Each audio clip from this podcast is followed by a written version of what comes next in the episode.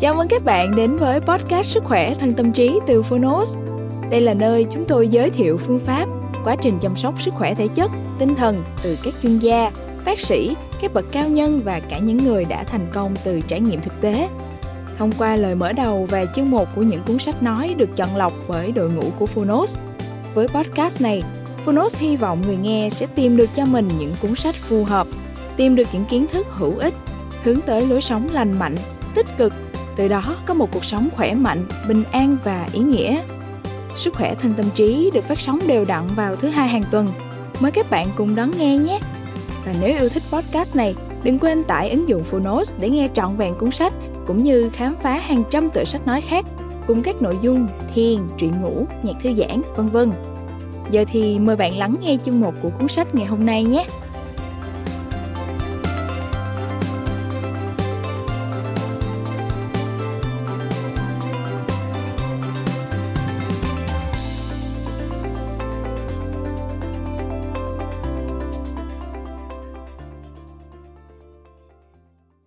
Bạn đang nghe từ Phonos.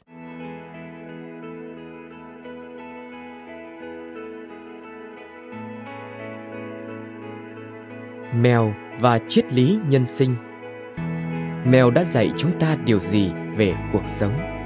Tác giả John Gray Người dịch Ngọc Xoài Độc quyền tại Phonos Phiên bản sách nói được chuyển thể từ sách in theo hợp tác bản quyền giữa Phonos với công ty trách nhiệm hữu hạn văn hóa và truyền thông 1980 Books.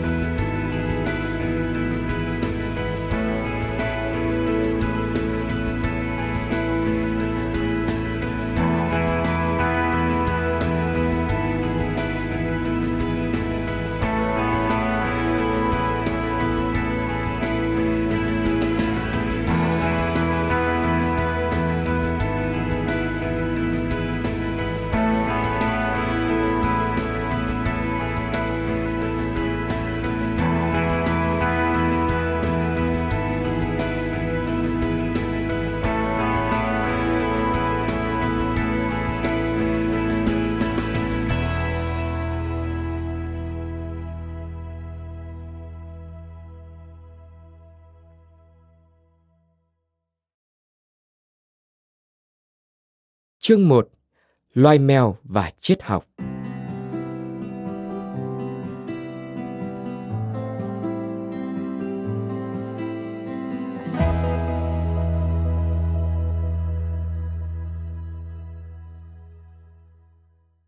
Một triết gia từng quả quyết với tôi rằng ông ta đã thuyết phục thành công con mèo của mình ăn chay trường, cho rằng ông ta hẳn chỉ đang nói đùa. Tôi liền hỏi bí quyết để đạt được kỳ tích đó là gì. Ông ta cho nó thức ăn chay có mùi chuột ư? Hay ông ta đã giới thiệu nó với những con mèo kiểu mẫu đang ăn chay trường khác? Hoặc ông ta đã tranh luận và thuyết phục nó rằng ăn thịt là sai trái? Người đối thoại với tôi có vẻ không hào hứng lắm. Tôi nhận ra ông ta thực sự tin rằng con mèo đã chọn chế độ ăn không thịt. Vì vậy, tôi đã kết thúc cuộc trò chuyện bằng một câu hỏi. Thế con mèo có đi ra ngoài không? Ông ta trả lời. Nó có. Và thế là điều bí ẩn đã có lời giải. Rõ ràng là con mèo đã tự kiếm ăn bằng cách đi thăm hỏi những ngôi nhà khác hoặc tự kiếm mồi.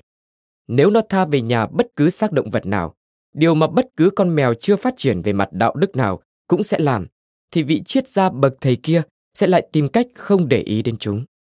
Không khó để tưởng tượng ra cách mà con mèo đã trải qua thí nghiệm mang tính giáo dục đạo đức này nhìn người thầy loài người của nó.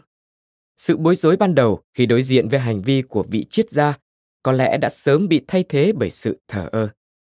Mèo là những sinh vật thực tế và hiếm khi làm những gì không phục vụ một mục đích xác định hoặc có khả năng tạo ra sự thích thú tức thì. Khi đối diện với sự khùng điên của loài người, chúng chỉ đơn giản là lờ đi. Vị triết gia tin rằng ông ta đã thuyết phục được con mèo của mình ăn chay là một ví dụ cho thấy các triết gia có thể ngớ ngẩn đến mức nào thay vì nỗ lực giảng giải cho con mèo của mình. Lẽ ra, ông ta nên thông minh hơn mà cố gắng học hỏi từ nó. Con người không thể trở thành mèo được. Tuy nhiên, nếu gạt bỏ mọi ý niệm rằng mình là một thể tồn tại siêu việt, có lẽ họ sẽ hiểu được cách mà loài mèo có thể phát triển mạnh mẽ mà không cần phải lo lắng tìm hiểu xem chúng nên sống như thế nào. Loài mèo không cần triết học, tuân theo bản chất tự nhiên của mình, chúng hài lòng với những gì cuộc sống đem lại. Loài người thì ngược lại, họ bất mãn với bản chất của mình, như thể đó là điều tự nhiên. Bất chấp những kết cục bi thảm và kỳ khôi có thể đoán trước, loài động vật mang tên con người vẫn không bao giờ từ bỏ việc nỗ lực trở thành một thứ gì đó không phải là mình. Loài mèo thì không nỗ lực làm thế.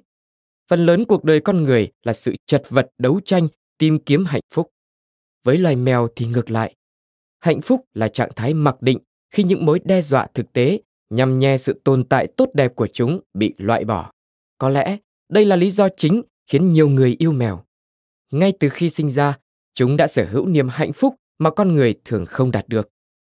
Nguồn cơn của triết học xuất phát từ sự lo âu và loài mèo thì không trải nghiệm điều này, trừ khi chúng bị đe dọa hay phát hiện thấy mình đang ở một nơi xa lạ. Với con người, bản thân thế giới đã là một nơi xa lạ và đầy tính đe dọa. Các tôn giáo nỗ lực khiến thế giới phi nhân tính này trở thành nơi con người có thể định cư được. Các triết gia thường bác bỏ những niềm tin mà họ cho là kém xa so với những suy đoán mang tính siêu hình của họ. Nhưng tôn giáo và triết học lại cùng phục vụ một nhu cầu. Cả hai đều cố gắng chống trả lại sự bất lực thương trực gắn liền với loài người. Những người có tư duy đơn giản sẽ nói rằng loài mèo không thực hành triết học là bởi chúng thiếu khả năng tư duy trừu tượng. Nhưng người ta có thể tưởng tượng ra cảnh loài mèo có khả năng này mà vẫn sống thoải mái tại thế giới mà nó đang định cư. Nếu loài mèo quay sang hứng thú với triết học, thì đây sẽ là một nhánh thú vị của trường phái hư cấu kỳ khôi. Không coi đây là liều thuốc chữa chứng lo âu, những triết gia mèo sẽ tham gia vào triết học như thể đây là một trò chơi vậy. Thay vì là dấu hiệu của sự kém cỏi, việc thiếu vắng tư duy trừu tượng lại cho thấy sự tự do trong tâm trí của loài mèo. Suy nghĩ trên một phổ rộng thường dễ dàng dẫn đến niềm tin mù quáng vào ngôn ngữ. Phần lớn lịch sử triết học bao gồm sự tôn thờ những ảo tưởng ngôn ngữ.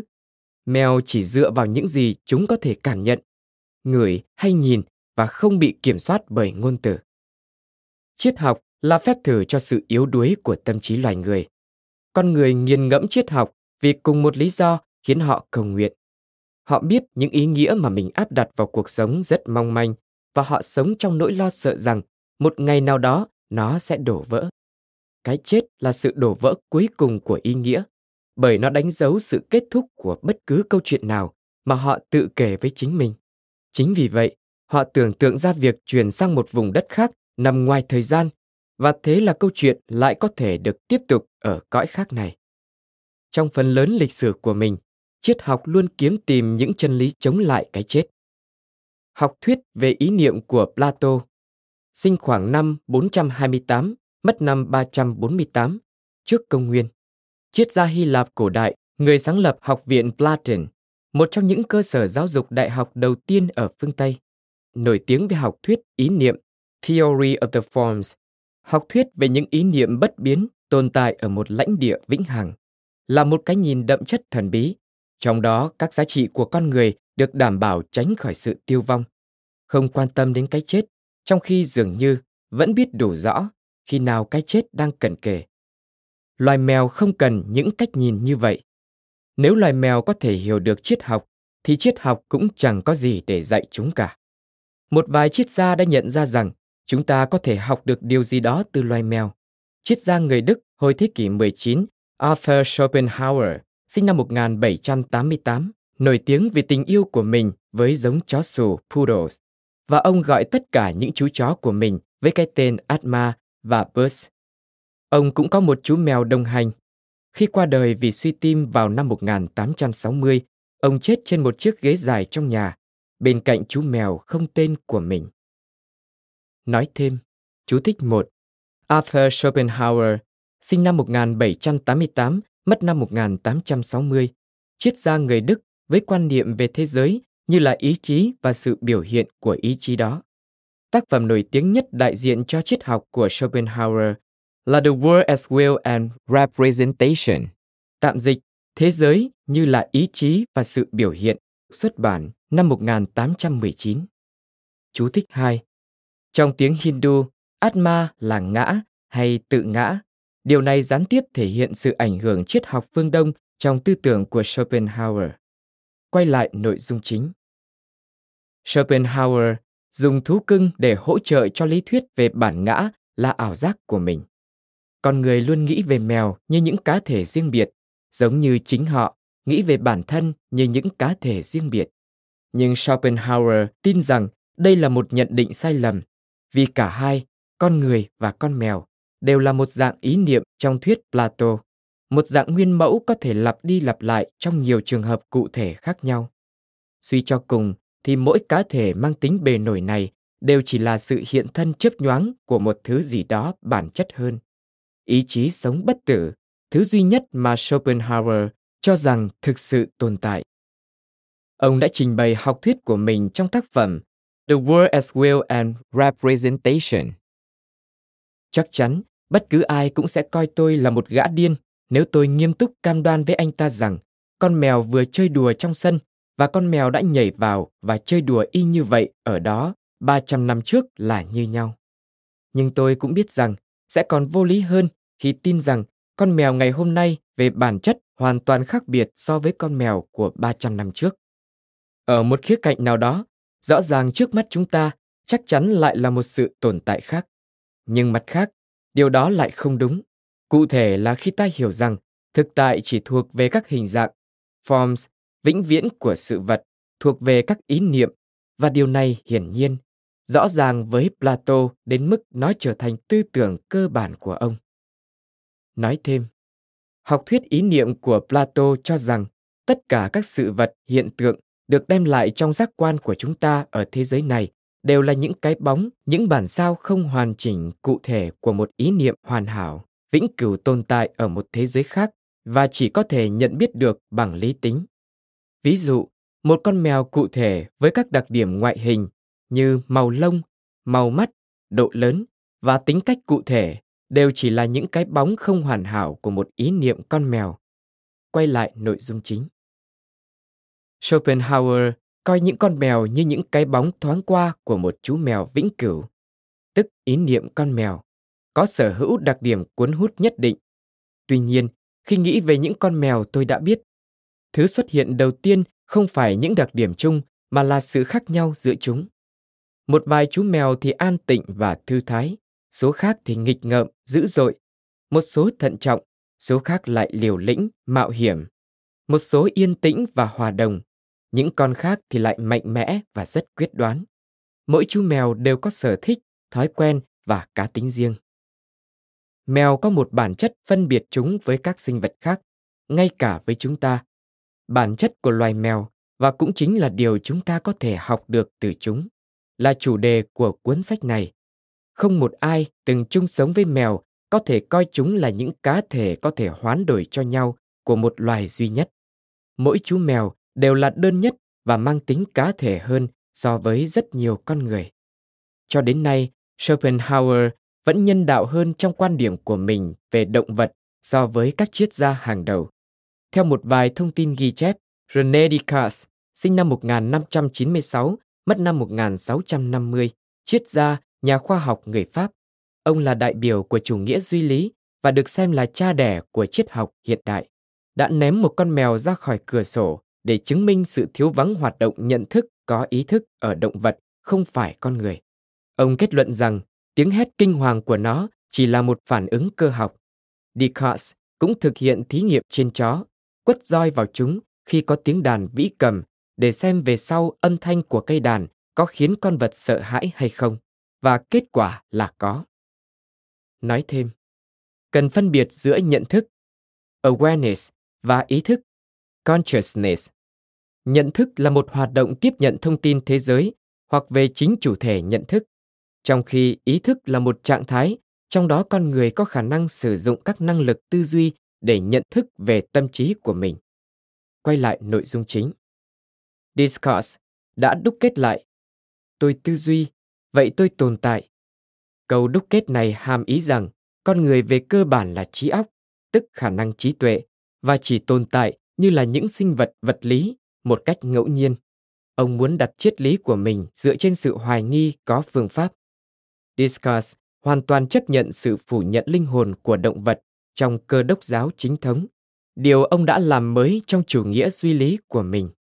Discourse tin rằng các thí nghiệm của mình đã cho thấy động vật không phải người đều là những cỗ máy vô cảm. Những thí nghiệm đó thực sự cho thấy con người có thể còn thiếu suy nghĩ hơn bất cứ loài động vật nào khác. Sự nhận thức có ý thức có thể nảy sinh ở nhiều sinh vật sống. Nếu như một sợi dây trong quá trình chọn lọc tự nhiên dẫn đến con người thì sợi còn lại dẫn đến loài bạch tuộc. Không có gì được định trước trong cả hai trường hợp. Tiến hóa không hướng tới các hình thức sống ngày càng có khả năng tự nhận thức hơn. Ý thức tình cờ xuất hiện, đến và đi trong các sinh vật sở hữu nó. Trào lưu siêu nhân loại học transhumanism, tức trào lưu triết học ủng hộ chủ trương nâng cao tình trạng tự nhiên của con người, bao gồm tuổi thọ, tâm trạng, khả năng nhận thức, bằng cách phát triển và phổ biến rộng rãi các công nghệ tinh vi. Cùng với các nhà siêu nhân loại học ở thế kỷ 21 nghĩ về sự tiến hóa như một sự dẫn lối đến một trí tuệ vũ trụ hoàn toàn tự nhận thức. Những quan điểm như vậy đã có tiền lệ trong thông thiên học, thuyết huyền bí và thuyết duy linh ở thế kỷ 19. Không một quan điểm nào trong số này dựa trên nền tảng lý thuyết của Darwin. Khả năng tự nhận thức của con người có lẽ là vận may chỉ đến một lần. Nói thêm. Chú thích 1. Thông thiên học hay thuyết thần trí, Theosophy, học thuyết triết học, tôn giáo đề cập đến khả năng kết nối và trải nghiệm trực tiếp với Thượng Đế thông qua mặc khải. Chú thích 2. Thuyết thần bí hay thần bí học, occultism, học thuyết về những hiện tượng siêu linh không được xếp vào phạm vi nghiên cứu của khoa học hay tôn giáo, ví dụ như ma cà rồng hoặc tiên nữ. Chú thích 3. Thuyết duy linh, spiritualism, học thuyết dựa trên niềm tin vào sự tồn tại sau cái chết của linh hồn. Linh hồn này có khả năng vận động và giao tiếp với thế giới người sống. Quay lại nội dung chính. Đây có vẻ là một kết luận ảm đạm, nhưng tại sao khả năng tự nhận thức về bản thân lại có giá trị quan trọng nhất? Ý thức đã được đánh giá quá cao. Một thế giới của cả ánh sáng và bóng tối, nơi thỉnh thoảng lại tạo ra những sinh vật có khả năng tự nhận thức một phần thì thú vị và đáng sống hơn so với một thế giới chìm trong ánh sáng chói lọi của sự phản chiếu bất di bất dịch về chính nó. Ý thức đã cản trở con đường dẫn đến một cuộc sống tốt đẹp khi nó xuất hiện. Khả năng tự ý thức đã chia rẽ tâm trí con người thành những nỗ lực không ngừng dồn ép, buộc những trải nghiệm đau đớn trở thành một phần bị phong bế khỏi sự nhận thức. Nỗi đau bị kìm nén ấy mưng mủ thành những câu hỏi về ý nghĩa cuộc đời. Ngược lại, tâm trí của loài mèo là một thể và không bị phân chia. Đau đớn cần phải được nếm trải và rồi quên đi để mở đường cho niềm vui trở lại trong cuộc sống. Những chú mèo không cần phải bận tâm xem xét cuộc đời bởi chúng chẳng hề nghi ngờ chuyện cuộc đời có đáng sống hay không. Khả năng tự ý thức của con người đã tạo ra tình trạng bất ổn vĩnh viễn mà triết học đã luôn cố gắng chạy chữa nhưng vô ích. Phản triết gia yêu mèo Michel de Montaigne.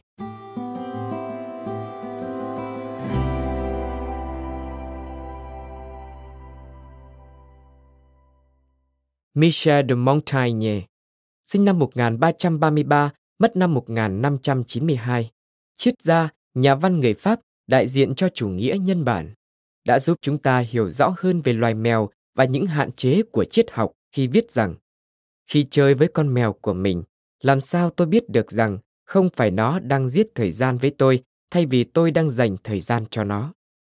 Montaigne thường được coi là một trong những nhà sáng lập của chủ nghĩa nhân bản hiện đại, một trào lưu tư tưởng hướng tới việc bỏ lại đằng sau tất cả những ý tưởng về Chúa.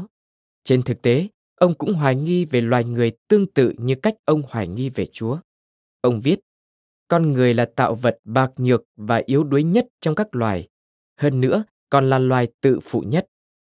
Khi lướt qua các học thuyết triết học trong quá khứ, ông không tìm thấy điều gì có khả năng thay thế những tri thức về cách để sống, tri thức mà các loài động vật sở hữu một cách tự nhiên. Có lẽ chúng, những loài động vật, coi ta là những con thú man rợ với cùng lý do mà chúng ta coi chúng như vậy, man rợ. Các loài động vật khác vượt trội hơn hẳn con người ở chỗ, chúng sở hữu một sự hiểu biết bẩm sinh về cách sống. Ở đây, Montaigne đã xuất phát từ niềm tin của cơ đốc giáo và những truyền thống của nền triết học phương Tây. Lựa chọn theo phái hoài nghi, skepticism, vào thời điểm của Montaigne là một nước đi mạo hiểm. Cũng như các quốc gia châu Âu khác, nước Pháp bị bùa vây bởi những cuộc chiến tranh tôn giáo. Montaigne bị kéo vào chúng khi ông tiếp bước cha mình trở thành thị trưởng của Bordeaux, sau đó tiếp tục đóng vai trò trung gian hòa giải xung đột giữa những người công giáo và tin lành, dù đã rút khỏi chính sự để chuyên tâm nghiên cứu vào năm 1570. Dòng họ của Montaigne bao gồm cả người Marano, những người Do Thái vùng Iberia, đã buộc phải cải đạo sang cơ đốc giáo trước sự đàn áp từ tòa án dị giáo và việc viết bài ủng hộ giáo hội có lẽ đã giúp ông tự bảo vệ khỏi sự đàn áp mà những người họ hàng kia từng phải chịu. Đồng thời, ông cũng tuân theo truyền thống của những nhà tư tưởng cởi mở với đức tin vì nghi ngờ lý tính. Chủ nghĩa hoài nghi Hy Lạp cổ đại được tái phát hiện ở châu Âu vào thế kỷ thứ 15. Chủ nghĩa hoài nghi Skepticism, một nhánh quan điểm chủ yếu bàn luận về các vấn đề liên quan đến nhận thức luận. Quan điểm này hoài nghi các tri thức thông thường, phần lớn xuất phát từ các định kiến xã hội và cho rằng chúng cần phải được xác nhận lại thông qua quy trình tìm hiểu hợp lý. Một số triết gia theo phái này cũng hoài nghi về khả năng nhận thức của con người nói chung. Montaigne đã bị ảnh hưởng bởi hình thức cực đoan nhất của nó, trường phái Pyrrho, được đặt theo tên của Pyrrho của xứ Elis, sinh năm 360, mất năm 270 trước công nguyên. Người đã cùng quân đội của Alexander Đại Đế đến Ấn Độ và được cho là đã tiến hành nghiên cứu cùng những nhà tu khổ hạnh, Shimonosophist, những nhà hiền triết trần trụi hoặc các yogi. Có thể chính nhờ những nhà hiền triết này mà Pyrrho đã đưa ra ý tưởng rằng mục đích của triết học là đạt đến atarasia, một thuật ngữ biểu thị trạng thái an yên mà có lẽ ông là người đầu tiên sử dụng. Atarasia có thể được hiểu là trạng thái tinh thần không bị ảnh hưởng hay tác động bởi ngoại cảnh. Người đạt đến trạng thái này sẽ giữ được sự bình thản tuyệt đối. Khi đã ngưng động được niềm tin và sự hoài nghi, nhà triết học thuộc chủ nghĩa hoài nghi có thể được bảo vệ khỏi sự xáo trộn nội tâm. Montaigne đã học được nhiều điều từ học thuyết của Pyrrho. Ông có một tòa tháp mà sau này ông đã lui vào trong nửa sau cuộc đời, nơi được trang trí bằng các trích dẫn từ những môn đệ của Pyrrho, triết gia, nhà vật lý Sextus Empiricus, sinh năm 160, mất năm 210, tác giả của cuốn Outlines of Pyrrhonism, tạm dịch khái lược tư tưởng học thuyết của Pyrrho. Ông là triết gia, sử gia Hy Lạp, học trò của Pyrrho và là người truyền lại phần lớn các tư tưởng triết học của chủ nghĩa hoài nghi Piro thông qua các tác phẩm của ông. Trong công trình này, những nguyên lý khái lược của chủ nghĩa hoài nghi đã được tóm tắt lại như sau. Nguyên lý nhân quả của chủ nghĩa hoài nghi là hy vọng đạt đến sự an yên. Những người có năng lực do luôn bị sự bất thường của mọi thứ làm phiền và luôn phân vân không biết nên đồng ý với điều nào trong số đó, đã nghiên cứu xem điều gì trong mọi sự là thật và điều gì là giả. Bằng cách đưa ra lời giải cho vấn đề này, họ sẽ trở nên an yên. Tuy vậy, Montaigne đã đặt câu hỏi rằng liệu triết học, kể cả triết học của phái piro liệu có thể giải phóng tâm trí con người khỏi tình trạng hỗn loạn hay không? Trong nhiều tiểu luận, essay của mình, một thuật ngữ do chính Montaigne đặt ra, xuất phát từ tiếng Pháp esse, có nghĩa là thử nghiệm hoặc nỗ lực. Ông đã sử dụng học thuyết của Piro để ủng hộ đức tin. Theo Piro, chúng ta không thể biết được điều gì. Như Montaigne đã nói, con người mắc một thứ bệnh, anh ta cho rằng mình biết điều gì đó. Các môn đồ của Piro được dạy để sống dựa vào tự nhiên hơn là bất cứ lý lẽ hay nguyên tắc nào. Nhưng nếu lý trí bất lực thì tại sao lại không chấp nhận sự huyền nhiệm của tôn giáo? Cả ba trường phái triết học chính trong thế giới châu Âu cổ đại, chủ nghĩa khắc kỷ, Stoicism, chủ nghĩa Epicurus, Epicureanism và chủ nghĩa hoài nghi Skepticism đều lấy trạng thái tĩnh lặng làm mục tiêu. Triết học là một loại thuốc an thần, nếu dùng thường xuyên sẽ tạo ra ataraxia. Kết thúc quá trình triết lý philosophizing là sự yên bình. Montaigne không có chung kỳ vọng đó. Tất cả các triết gia của tất cả các trường phái nhìn chung đều đồng ý một điều. Lợi ích tối cao luôn bao gồm sự bình an về tinh thần và thể chất. Nhưng chúng ta phải tìm nó ở đâu? Về phần mình, chúng tôi chỉ được chia cho gió và khói. Hoài nghi hơn cả những người theo thuyết Piro cực đoan nhất, Montaigne không tin rằng có bất cứ học thuyết triết học nào có thể chữa được chứng bất an của con người. Triết học chủ yếu chỉ hữu ích trong việc chữa bệnh cho những người học triết. Hãy lấy ví dụ với Ludwig Wittgenstein, sinh năm 1889, mất năm 1951. Triết gia người Áo được coi là một trong những triết gia quan trọng nhất của thế kỷ 20 do những đóng góp của ông trong lĩnh vực logic, toán học, triết học phân tích và triết học ngôn ngữ. Ông nhận ra rằng ngôn ngữ thông thường chứa đầy tàn dư của các hệ thống siêu hình trong quá khứ. Bằng cách lật mở những dấu vết này và nhận ra rằng những thực tại mà chúng đang mô tả thực tế chỉ toàn là những điều hư cấu, chúng ta sẽ có thể suy nghĩ một cách linh hoạt hơn. Những liều nhỏ của một phương thuốc đồng chất chống lại triết học, một thứ phản triết học, anti-philosophy, có thể gọi như vậy, có thể đưa chúng ta đến gần hơn với các loài động vật khác để từ đó có thể học được đôi điều từ những sinh vật mà các triết gia vẫn coi là thấp hèn hơn. Phản triết học như vậy sẽ không bắt đầu bằng những lập luận mà bằng một câu chuyện. Hành trình của mèo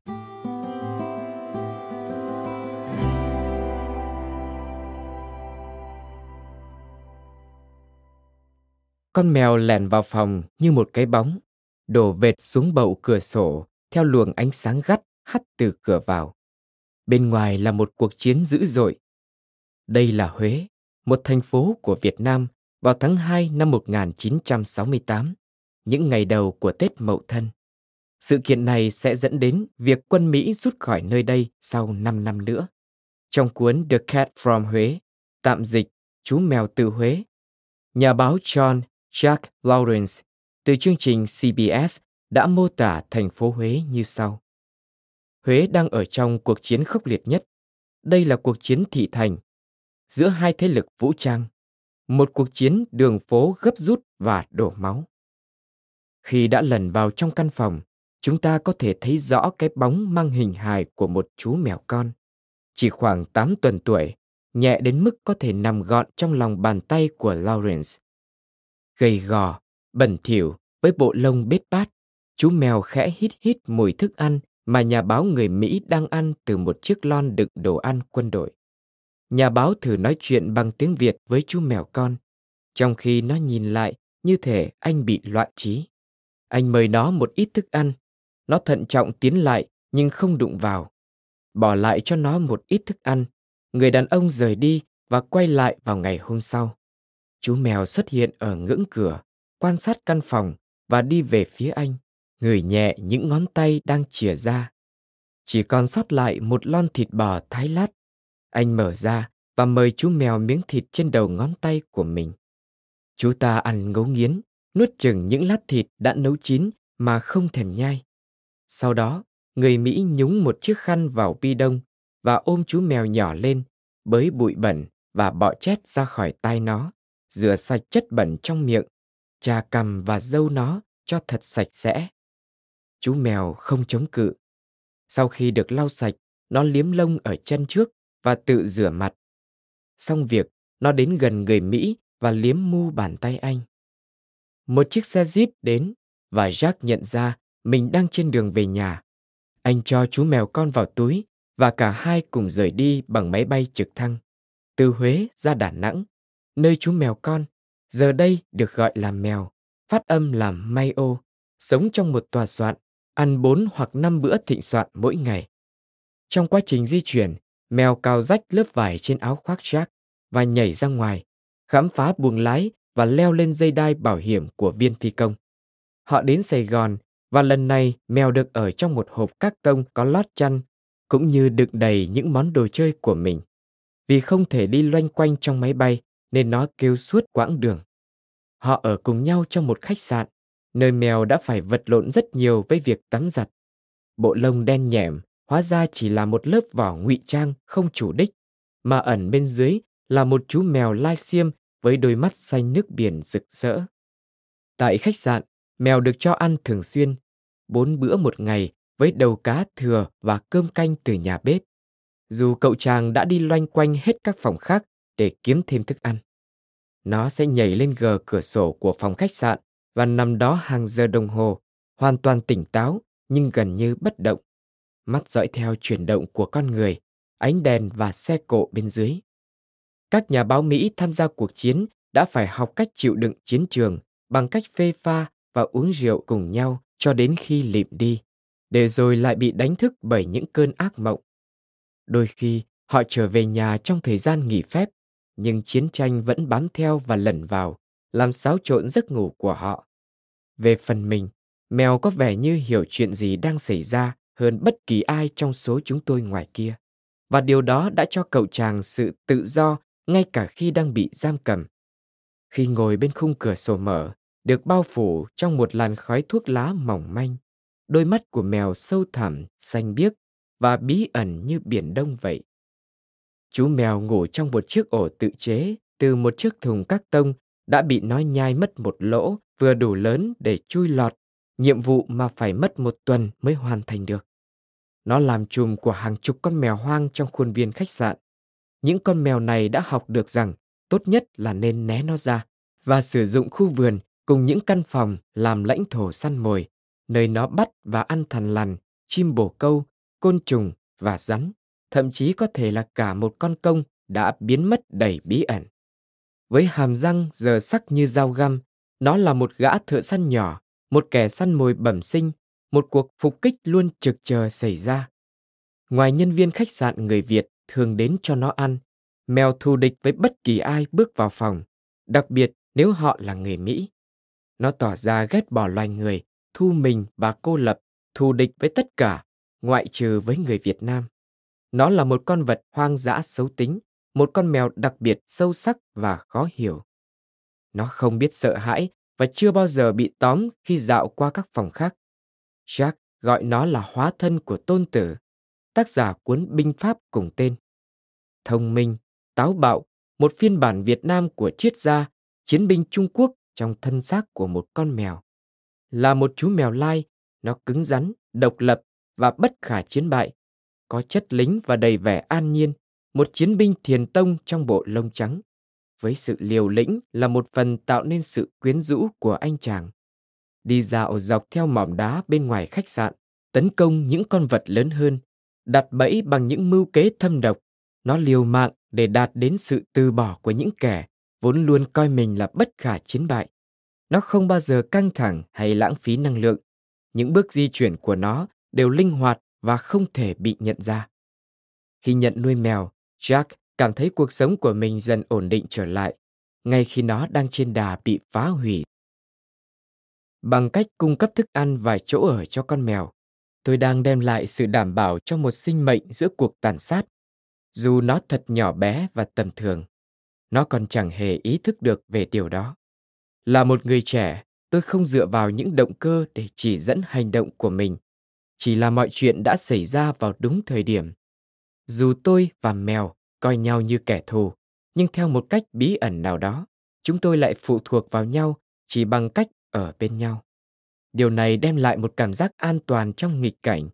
Khi trở về phòng sau một chuyến ra chiến trường và nghe tiếng của mèo cựa mình trong ổ, uống nước từ vòi trong phòng tắm hoặc làm đổ thứ gì đó trên bàn làm việc, tôi cảm thấy như được trở về nhà, nơi mà tôi thuộc về và có cảm giác an toàn. Các cuộc tấn công vô cớ của mèo với tôi dần ít đi, bớt hung dữ và giống như một dạng nghi thức giữa người và mèo hơn. Việc cùng nhau trải qua chuyện ở Huế chắc hẳn đã tạo nên một mối liên kết giữa chúng tôi. Việc chăm sóc cậu chàng đã cho tôi một điều gì đó để hướng tới, ngoài việc chỉ liên tục báo cáo về những thứ tồi tệ. Khi trở về nhà vào tháng 5 năm 1968, Jack đã đưa mèo theo và để nó trong hầm hàng của một chuyến bay. Nếu mèo ở lại Sài Gòn thì rất có thể nó đã ra đi cùng với vô số thương vong khác trong cuộc chiến. Có vô số chó, khỉ, trâu, voi, hổ và những con mèo khác đã bị giết trong cuộc xung đột. Nếu quân đội Việt Nam tiến hành một cuộc tấn công khác, lương thực sẽ trở nên khan hiếm. Rất có thể mèo cũng sẽ bị đưa vào nồi.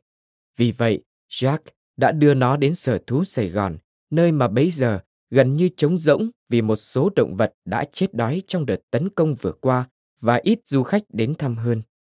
Tại đây, mèo sẽ phải tiêm thuốc nếu muốn được chứng nhận là đủ an toàn để đi du lịch.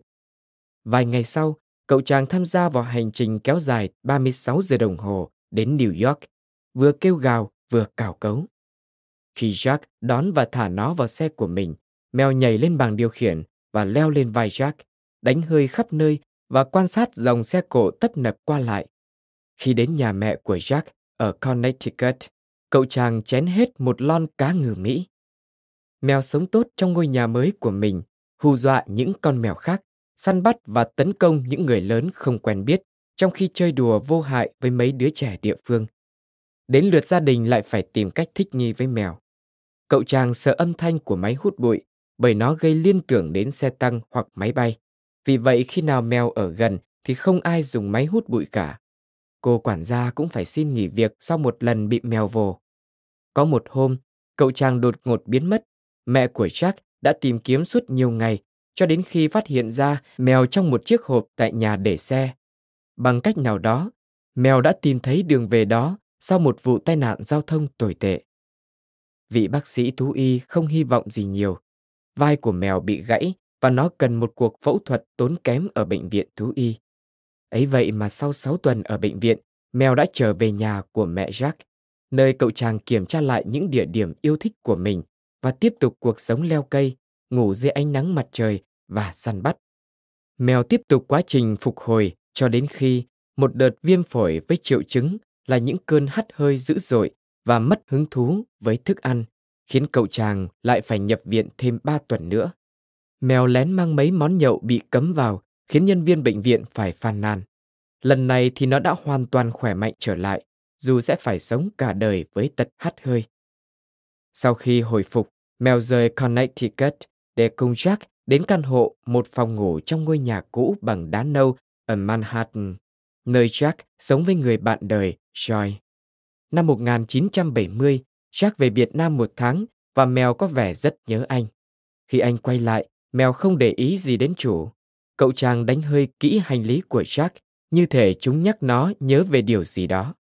Jack đưa cho mèo một món đồ chơi từ Sài Gòn, nhưng cậu chàng phớt lờ nó, đi vào ổ của mình và ở lì trong đó cả buổi chiều. Tuy vậy, Choi kể với Jack rằng vào buổi tối, mèo đã leo lên giường, ngồi gần đầu Jack và dành hàng giờ để nhìn khuôn mặt anh khi anh đang ngủ. Khi đã trở lại Mỹ, Jack nhớ lại quãng thời gian ở Việt Nam với sự phấn khích và kinh hoàng. Anh đã xoa dịu cơn ác mộng của mình bằng thuốc và rượu.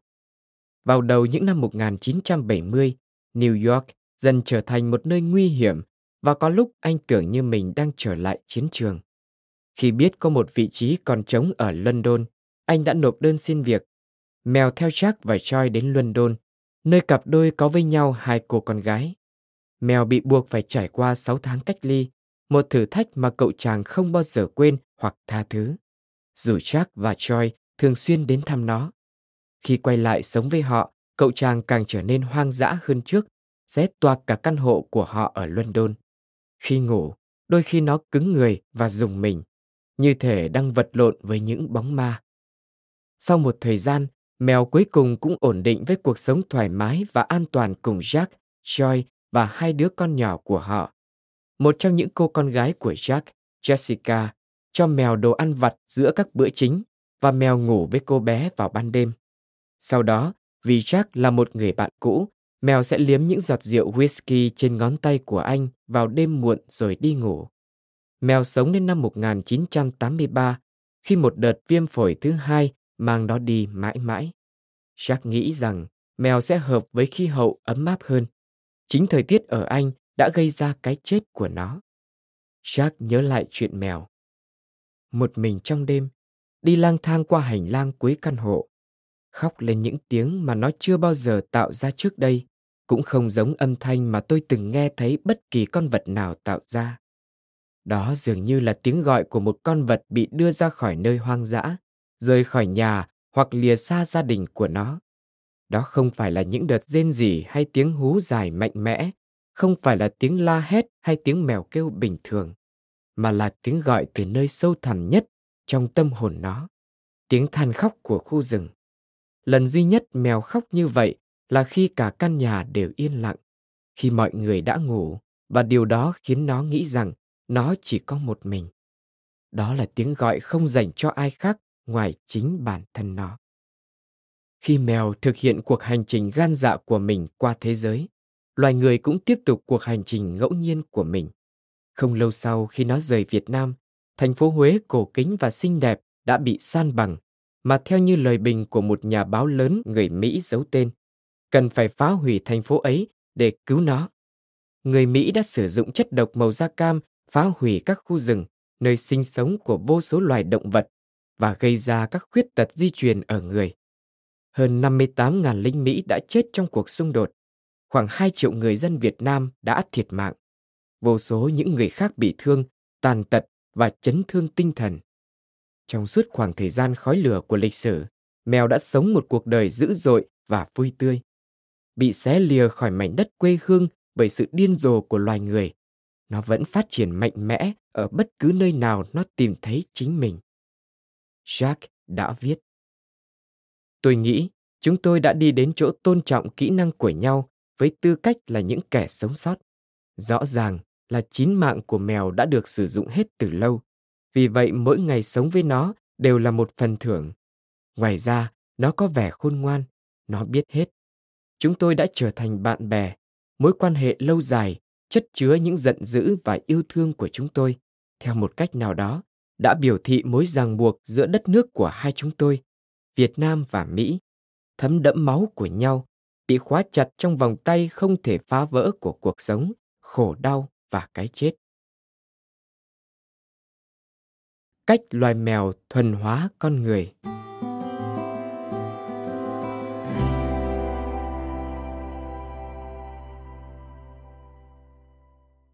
Chưa bao giờ con người thuần hóa được loài mèo. Một giống mèo đặc thù, Felis silvestris, loài sinh vật nhỏ cứng cáp đã lan rộng ra khắp thế giới bằng cách học cách sống chung với con người. Mèo nhà ngày nay là con cháu của một nhánh loài này, Felis silvestris libica. Những sinh vật đã bắt đầu sống chung với con người từ cách đây khoảng 12.000 năm ở các vùng thuộc cận đông, hiện là một phần của Thổ Nhĩ Kỳ, Iraq và Israel. Bằng cách xâm nhập vào các ngôi làng ở những khu vực này, lũ mèo đã tận dụng cuộc sống của loài người để mang lại lợi ích cho mình. Bằng việc ăn thịt các loài gặm nhấm và các sinh vật thường nhắm vào các loại hạt cũng như ngũ cốc tích trữ khác, đồng thời xí cho mình một phần thịt thừa còn sót lại sau khi con người giết mổ động vật. Loài mèo đã biến các khu định cư của con người thành nguồn thực phẩm đáng tin cậy. Bằng chứng gần đây đã cho thấy một quá trình tương tự diễn ra độc lập ở Trung Quốc vào khoảng năm thiên niên kỷ trước, khi một giống Felis silvestris ở Trung Á cũng áp dụng chiến lược tương tự. Sau khi gần gũi với con người, không lâu sau, mèo đã được coi là có ích với họ. Việc sử dụng mèo để kiểm soát dịch hại trong các trang trại và tàu thuyền trở nên phổ biến. Dù với tư cách những tay săn chuột, đi lậu tàu đường dài hay những vị khách du lịch bất đắc dĩ, mèo đã đến những nơi chúng chưa từng sống trước đây. Ở nhiều quốc gia ngày nay, chúng áp đảo số lượng chó và bất kỳ loài động vật nào khác sống chung trong các hộ gia đình con người.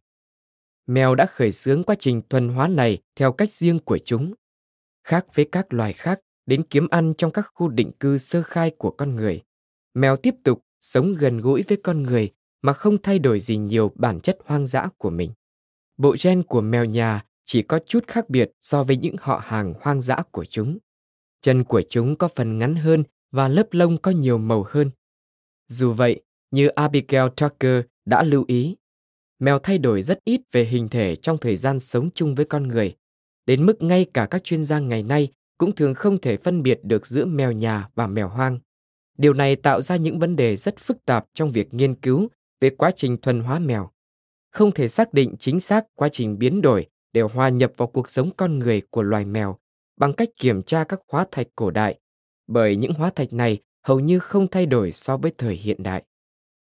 Ngoại trừ việc được nuôi trong nhà, hành vi của mèo nhà không có nhiều sự khác biệt so với mèo hoang dã.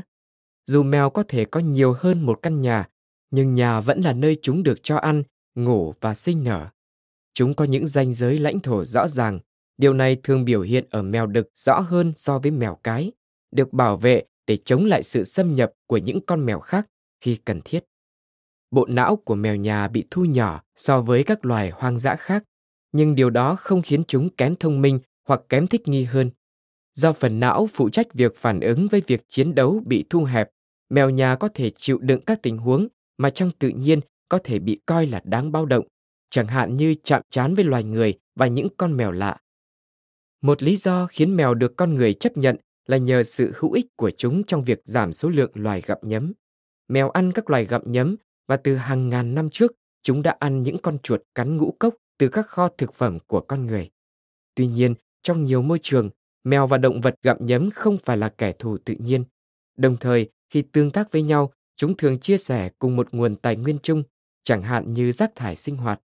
Mèo không phải là phương tiện kiểm soát dịch hại hiệu quả. Chuột nhà có thể đã cùng tiến hóa với mèo nhà và học cách sống chung với nhau. Có những bức ảnh chụp lại khoảnh khắc mèo và chuột ở cạnh nhau, chỉ cách nhau vài inch mà con mèo vẫn chẳng có vẻ gì là đang quan tâm đến con chuột cả. Một lý do chính đáng hơn để giải thích tại sao con người chấp nhận mèo trong nhà của mình, đó là mèo đã dạy con người cách yêu thương chúng. Đây là nền tảng thực tế cho hoạt động thuần hóa của mèo. Chúng là những sinh vật kỳ thú, đến mức mọi người thường cho rằng mèo chắc hẳn phải đến từ bên kia thế giới. Con người cần một thứ gì đó ngoài thế giới loài người, nếu không thì họ sẽ phát điên lên mất. Thuyết vật linh, tôn giáo lâu đời và phổ quát nhất, đã đáp ứng nhu cầu này bằng cách công nhận rằng các loài động vật về mặt tinh thần là bình đẳng, thậm chí là cao cấp hơn chúng ta. Bằng việc thờ cúng những tạo vật tâm linh khác, tổ tiên của chúng ta đã tìm ra cách tương tác với một cuộc sống vượt lên trên hiện tại của mình. Nói thêm, thuyết vật linh, animism hay thuyết sinh khí là một trong những tín ngưỡng tôn giáo cổ xưa nhất của con người. Thuyết này tin rằng vạn vật trong tự nhiên bao gồm cây cối, động vật hay cả những dạng vật chất vô cơ như đá, nước, sấm chớp đều có linh hồn và có ảnh hưởng đến đời sống của con người. Quay lại nội dung chính. Kể từ khi thuần hóa được con người, mèo không còn phải dựa vào việc săn bắt để kiếm thức ăn nữa. Tuy nhiên, trong bản năng của mình, mèo vẫn là những kẻ săn mồi và nếu con người không cung cấp lượng thức ăn cần thiết, chúng sẽ sớm quay lại với cuộc sống săn bắt. Như Elizabeth Marshall Thomas đã viết trong cuốn The Tribe of Tiger, Cats and Their Culture. Tạm dịch, tộc hổ, những chú mèo và văn hóa của chúng.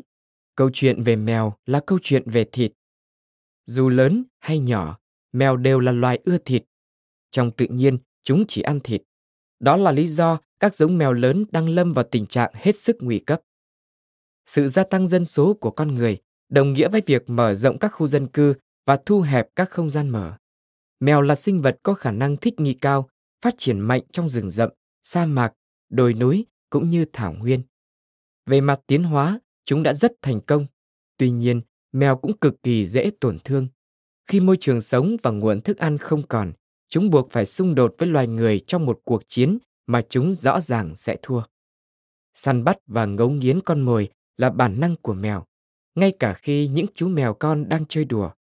Trò chơi của chúng cũng là săn mồi. Mèo cần thịt để sống. Chúng chỉ có thể tiêu hóa các axit béo quan trọng trong thịt của các loài động vật khác. Cuộc sống không thịt của vị triết gia đạo đức kia đồng nghĩa với cái chết của loài mèo. Cách mèo săn mồi cho chúng ta biết rất nhiều điều hay ho về chúng.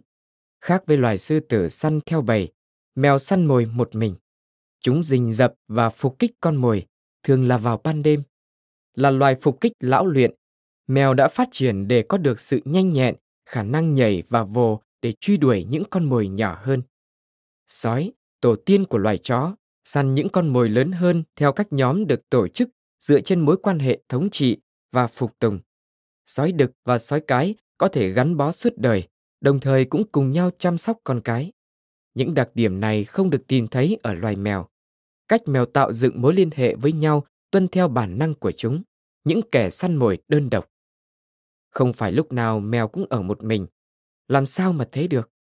Chúng đến với nhau để giao phối, chúng được sinh ra trong các gia đình và nơi đâu có nguồn thức ăn đủ đầy, nơi đó chúng có thể tạo thành đàn.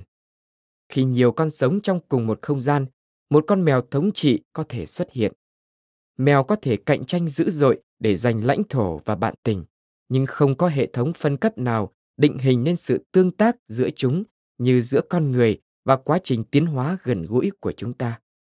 Khác với tinh tinh và khỉ đột, mèo không tạo ra các cá thể alpha hoặc những kẻ lãnh đạo. Khi cần thiết, chúng sẽ hợp tác để thỏa mãn mong muốn của mình, nhưng không tự hợp nhất bản thân vào bất kỳ nhóm xã hội nào. Không có bầy đàn hay đoàn thể mèo nào tồn tại. Việc mèo không thừa nhận kẻ lãnh đạo có thể là một lý do khiến chúng không tuân phục con người. Mèo không tuân theo hay tôn kính những con người mà đa số chúng đang chung sống cùng. Ngay cả khi chúng dựa vào loài người, mèo vẫn giữ nguyên sự độc lập và không dựa dẫm vào chúng ta. Nếu chúng thể hiện tình cảm thì đó không phải là kiểu tình cảm vòi vĩnh. Nếu không thích ở gần, chúng sẽ bỏ đi ngay. Nếu chúng ở lại thì đó là vì chúng muốn ở cùng chúng ta. Đây cũng là lý do khiến nhiều người yêu mèo. Nhưng không phải ai cũng vậy.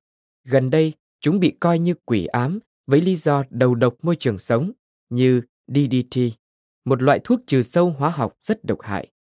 Là nguồn lây lan các bệnh như bệnh dại, ký sinh trùng, Toxoplasmosis và các mầm bệnh gây ra cái chết đen. Phần chim là mối nguy lớn hơn với sức khỏe con người, nhưng một trong những cáo buộc phổ biến nhất với mèo là chúng giết rất nhiều chim. Những lý thuyết chống lại loài mèo lên án rằng chúng phá vỡ sự cân bằng của tự nhiên. Tuy nhiên, thật khó để giải thích rằng sự thù địch với loài mèo xuất phát từ bất kỳ rủi ro nào mà chúng có thể gây ra với môi trường. Sự nguy hiểm của dịch bệnh có thể được đối phó bằng các chương trình như bẫy, thiến, thả, trap, neuter, return, TNR, từng được thực hiện rộng rãi ở Mỹ. Trong đó, những con mèo hoang được đưa đến các phòng khám để tiêm phòng và thiến rồi thả ra. Việc giảm thiểu rủi ro với các loài chim có thể được thực hiện thông qua việc đeo chuông hoặc các thiết bị tương tự. Thêm vào đó, thật kỳ lạ khi coi một giống loài không phải con người là kẻ hủy diệt sự đa dạng sinh thái, trong khi thủ phạm chính trong vấn đề này lại chính là con người. Với khả năng săn bắt thiện nghệ bậc nhất của mình, mèo có thể đã thay đổi hệ sinh thái ở nhiều nơi trên thế giới. Nhưng chính con người mới là nguyên nhân dẫn đến sự tuyệt chủng hàng loạt đang diễn ra trên trái đất. Sự thù địch với mèo không phải là hiện tượng mới. Vào những năm đầu của nước Pháp hiện đại, chúng đã truyền cảm hứng cho một giáo phái khá phổ biến. Mèo từ lâu đã được liên kết với ma quỷ và những điều huyền bí. Các lễ hội tôn giáo thường được khép lại bằng việc đốt một con mèo trong lửa hoặc ném một con khỏi mái nhà. Đôi khi, như một bằng chứng về khả năng sáng tạo của loài người, mèo bị treo trên đống lửa và nướng sống. Ở Paris, từng có một phong tục đốt một giỏ, thùng hoặc bao tải mèo sống treo trên cột cao. Mèo bị chôn sống dưới sàn khi xây nhà, một tập tục được cho là mang lại may mắn cho những người sống ở đó. Vào dịp năm mới năm 1638, tại nhà thờ Eli, một con mèo đã bị nướng sống trước sự chứng kiến của một đám đông đông đúc và náo nhiệt. Vài năm sau, quân đội của nghị viện, những người chiến đấu chống lại lực lượng bảo hoàng trong nội chiến Anh, đã sử dụng chó săn để săn mèo trong nhà thờ Lichfield.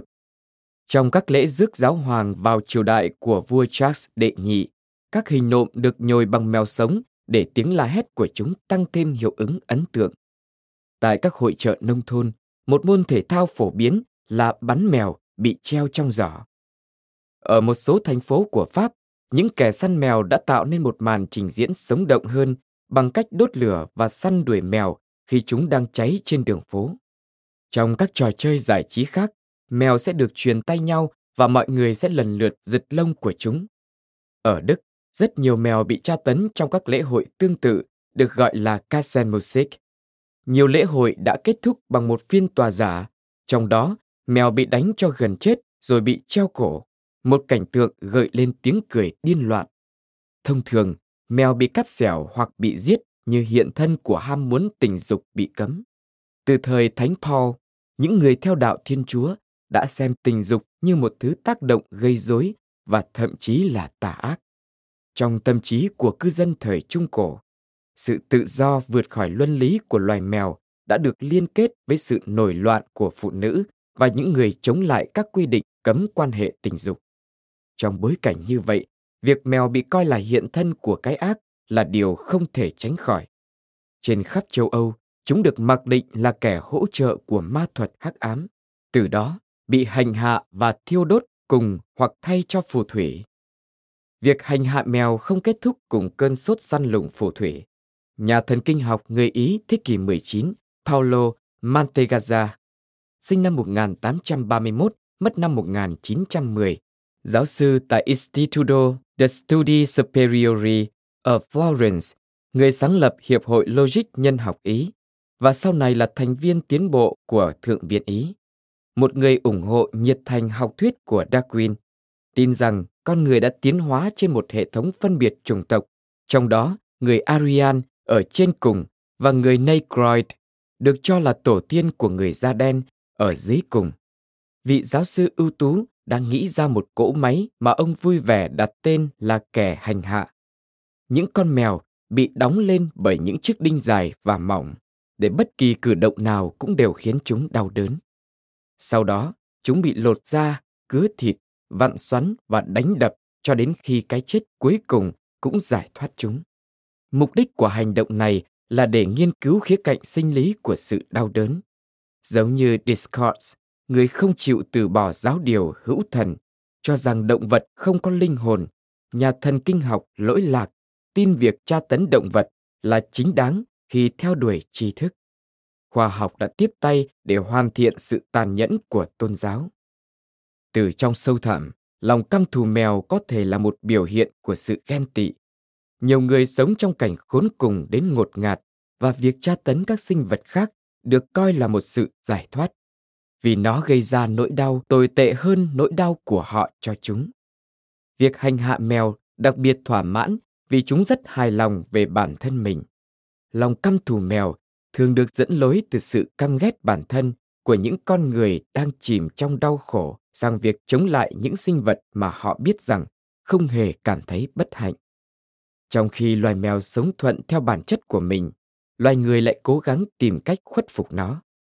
Điều đó, nghịch lý thay, lại chính là bản chất của họ. Đó cũng là sức quyến rũ muôn thuở của sự man rợ.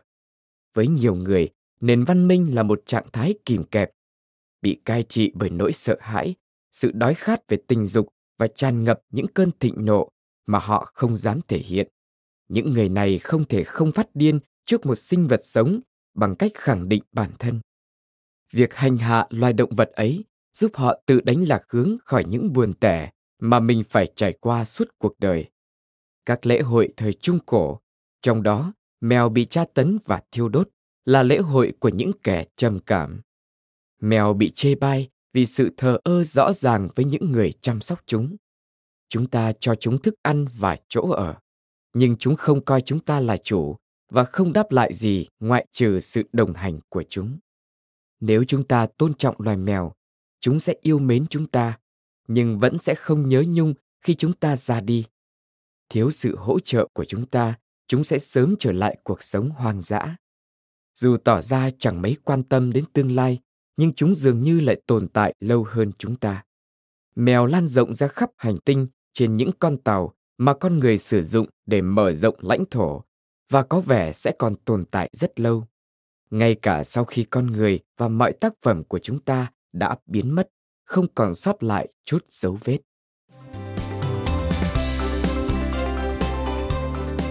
Cảm ơn bạn đã lắng nghe podcast Sức khỏe thân tâm trí. Podcast này được sản xuất bởi Phonos, ứng dụng sách nói có bản quyền và âm thanh số dành cho người Việt. Hẹn gặp lại ở những tập tiếp theo.